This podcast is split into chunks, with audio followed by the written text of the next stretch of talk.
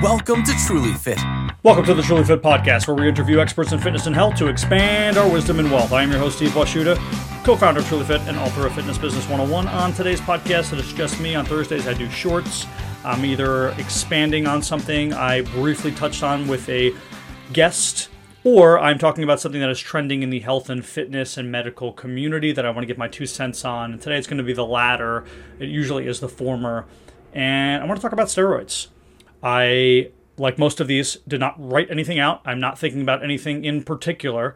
I just saw some trending topics and think it's uh, not only interesting, but something that I know a lot about. So I know the general pub- public doesn't know a lot about it, and even really a lot of personal trainers don't know a lot about steroids. So, first, I'll go into what I classify steroids as. We'll talk a little bit about the science of them, and then I'm going to go into why almost everybody you've ever seen on TV who's in shape is on steroids. Who's in shape is on steroids. One quick note here, for the sake of me uh, saving some of my words. I'm going to be talking about exogenous anabolic steroids, muscle building steroids. So you can consider exogenous steroids any sort of steroid that comes from outside. So even like a, a cream, like a steroid cream, could be considered an exogenous uh, steroid, right? That that might be clearing up a rash. I understand that. I'm not trying to get into the, the nuances here. For, so just so that I don't have to say anabolic over and over and over, when I'm talking about exogenous steroids in this conversation, I'm talking specifically about exogenous anabolic steroids. Or steroids, I might even use the term exogenous steroids and actually be talking about uh, exogenous steroids that raise your endogenous testosterone, right? So, so you have two two sort of sort of sides of the coin there. You can have uh, components that raise your own testosterone as opposed to bringing another component into the body that is acting as testosterone, dependent upon how it binds. So this stuff is uh, very intricate scientifically, and I don't want to go down that rabbit hole of explaining all of that. I just really want to talk high level here. So I'm just going to talk try to use the term exogenous testosterone or exogenous steroids to talk about really all steroids, all anabolic steroids. So, first, uh, you know, steroids are typically uh, classified as exogenous hormones. So we have endogenous hormones, which means they're made in our bodies, and then there's exogenous hormones, so hormones we are now we are taking from the outside and putting into our bodies. There are different variants of these. There are things like testosterone, which mimics what our testosterone does in our body.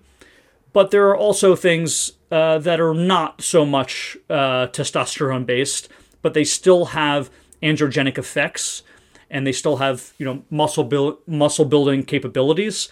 Things like you know stanozolol, which is also known as Winstrol. This is what sprinters take.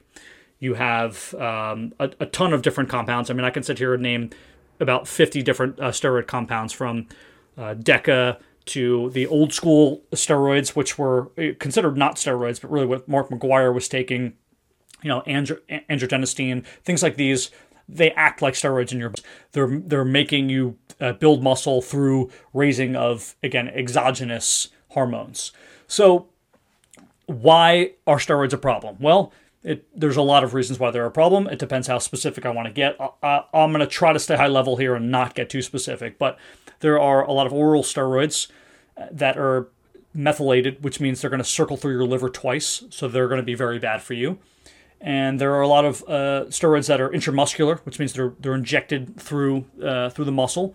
And uh, some people do it uh, not IM for for various reasons. You'll see some people do subcutaneous, but that's a whole other conversation. So if you're doing intramuscular injections, a lot of these things too can be at certain levels harsh on your liver. They can be they can be heavy, they can be difficult for your heart. They grow the muscle tissue around your heart, which cannot which is not necessarily good. And then overall, anytime you're messing with your hormones, our bodies are all different. So we're going to have different reactions from it. Uh, I've talked about the actions from it. Uh, I've talked about this before with uh, Dr. Judson Brandeis, who was on the podcast. Uh, the, the average male is between, let's say, 250 and 900. That's the, the measurement of your you know your free testosterone and eh, you can be kind of you can feel great and be closer to 250 and you can feel crappy and be closer to 900 it's not a, it's not a direct indicator there's so many other things going on there's also you know the ability for it to bind to certain receptors there's other hormones that are playing in the same space as that. So there you you have to look at all of the other things going on. So when you get your labs done, let's say uh, you're you're going to see uh, various hormones and where they're at. And that, that could tell the, the physicians whether things need to be manipulated if you're somebody who is, is on hormones because that's really the you know, there's a huge part of the population now. Maybe I'll just jump into it here. Who's on TRT, testosterone replacement therapy, and essentially what that is, is if you're, let's say, it's already going down, right? You're losing testosterone every year after the age of 24. So the average male anyway. So by the time you're in your late 30s or 40s, your testosterone is down. It used to be something they would only do if your testosterone was super low or if you were very old, but they keep kind of moving the the line down and kicking the goalposts back a bit as far as when they're going to give you testosterone replacement therapy. So honestly, you can be a 35 year old and go to the doctor and, and get your t- uh, your test levels checked, and if they're low enough, they'll give you TRT. And that doesn't mean they're going to give you uh, uh, the amount that, let's say, uh, Ronnie Coleman or Arnold Schwarzenegger was taking.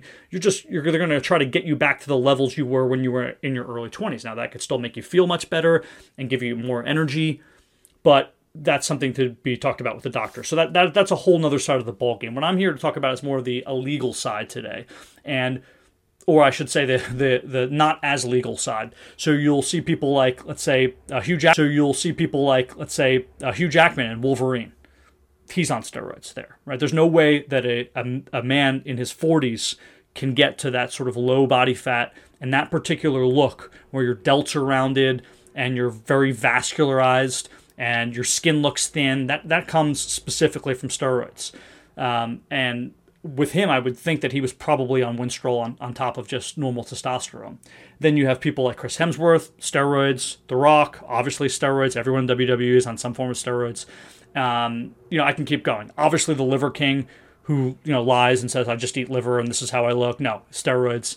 And you know, I, I guess the, the why I want to talk about this is because some people think there's two sides to the coin here. Some people say, well, why doesn't everyone take steroids, right? I mean, the, the Rock's in great shape. He takes steroids. Joe Rogan, he's on TRT and HGH and all these other things. Well, like anything else in life, there's a there's a benefit, but there's also negative. Now, even if you have a physician overseeing these things, there are still health risks that you won't know. And I am not a proponent, but I'm I'm also somebody who wouldn't tell someone not to go to their doctor and get their testosterone levels checked because having low T will make your life miserable. And I think just like any other optimization thing that we can do in life, whether that's drinking more water or eating properly or exercising, it's good to make sure that your hormones are at optimal levels, provided it's done safely by a physician. But again, with that being said, there's no free lunches. There are always negatives and there's always potentiality for other health effects and our bodies are all different so we have to recognize that. But I, I, guess I, I wanted to talk about this today because you see people like the liver king or you see people online on instagram who are just gigantic or in really good shape. Most of them are cheating or in really good shape. Most of them are cheating. You know it's not it's not hard work. They they have a lot of help and and what's also not talked about is there's a psychological strengthening of your ability for for I would say perseverance and fortitude when you're on exogenous hormones. So not only do you have an advantage in the weight room because you're you're building muscle, you're keeping muscle, you're able to do those extra repetitions, you're getting stronger, but from a psychological perspective, you have more energy, you want to lift, you enjoy lifting more. All of these things come with exogenous hormones, the, being being steroids specifically, and testosterone. So I think th- we need to have an honest conversation about people taking TRT. When is it the right time? How much does it help in your life? It helps. Th- that that that's that's not really a, a, an open-ended question. Uh, question I think that needs to be asked because it helps everybody, but it helps everyone to for different extents. Some people find it absolutely life changing, and some people have a very it just moves the bar a little bit, right? They just feel a little bit better. So it, it depends on a lot of things going on in your life, like most things. But just know that most people are on steroids who are in Hollywood, in movies, who look a particular way, who are in their 30s and 40s and 50s and 60s. They're not getting that body through through hard work. They're getting that body through the use of exogenous hormones, which is helping them build and keep a certain level of muscle. You can't look like an 18 to 22 year old in your 50s without exogenous hormones. You just can't.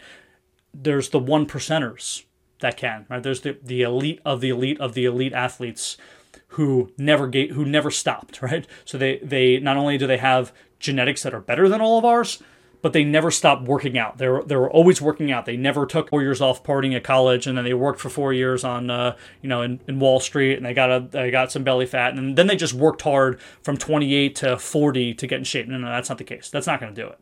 So you would need consistency over your entire life to look a certain way, or you would need exogenous hormones because there's just certain things the body is not going to do. It's not going to develop. Uh, uh, a musculature, and it's not even it's strength. Strength I would not put into this category. So strength is different than vanity and size, uh, especially than vanity.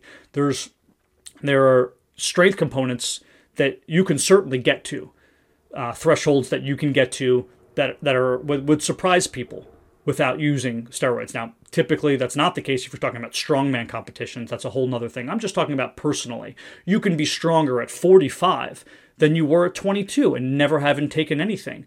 But you're not going to look better. You're not going to have lower body fat. You're not going to have you know better posture and better posture and better delts and and these, these sorts of things. That's just that's not going to happen for, for the unless you're the you know the 0.5 percenters. And it's okay because that shouldn't be the goal. The goal shouldn't be how you look. It should be how you feel. It should be long-term health and wellness. It should be feeling great in the morning. It should be mobility and flexibility and injury prevention and all of these things. But you see guys like the Liver King who are basically giant purple machines. Whenever you see a guy who's giant and dark red and purple, he is on a lot of exogenous hormones.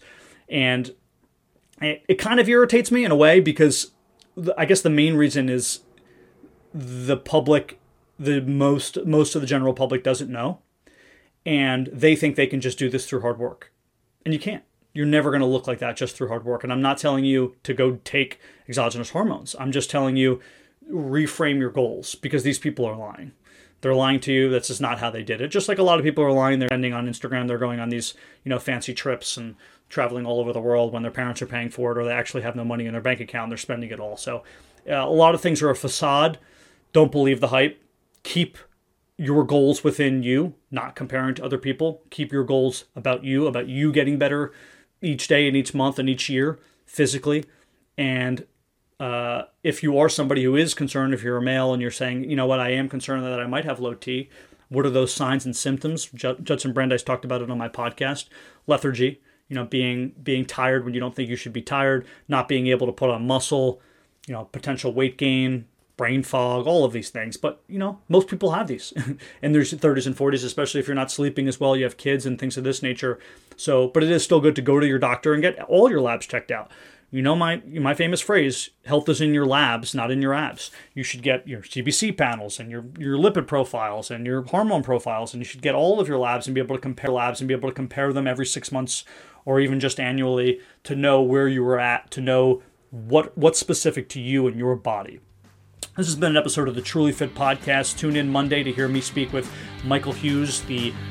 Thanks for joining us on the Truly Fit podcast. Please subscribe, rate, and review on your listening platform, and feel free to email us. We'd love to hear from you. Social at trulyfit.app. Thanks again.